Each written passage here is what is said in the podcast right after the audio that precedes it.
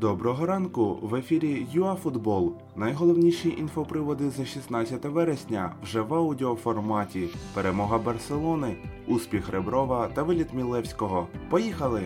Відбулися 9 матчів другого за ліком раунду Кубка України. Далі по сітці пройшли наступні команди: Миколаїв, Полісся, Прикарпаття, Агробізнес, Кривбас та Верес.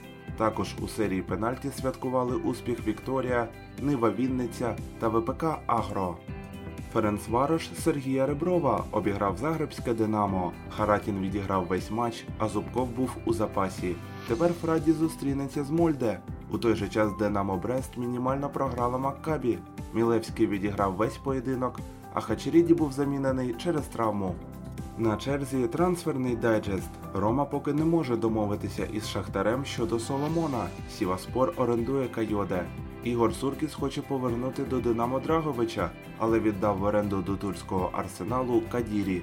Дуйлунд може опинитися у Різеспорі, а Мякушко покинув Алькаркон та шукає собі нову команду.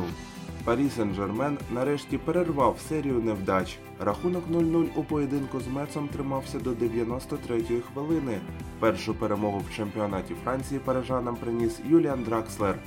До речі, за підсумками конфлікту в матчі ПСЖ Марсель, Неймар отримав два матчі дискваліфікації. Барселона виграла свій перший поєдинок під керівництвом Кумана. Йдеться про спаринг з Жероною, два голи в активі Мессі. Ще один м'яч після класної комбінації забив Коутіньо 3-1 на користь каталонців. Радує, що Леонель у порядку. А це були всі актуальні інфоприводи від ЮАФутбол за 16 вересня.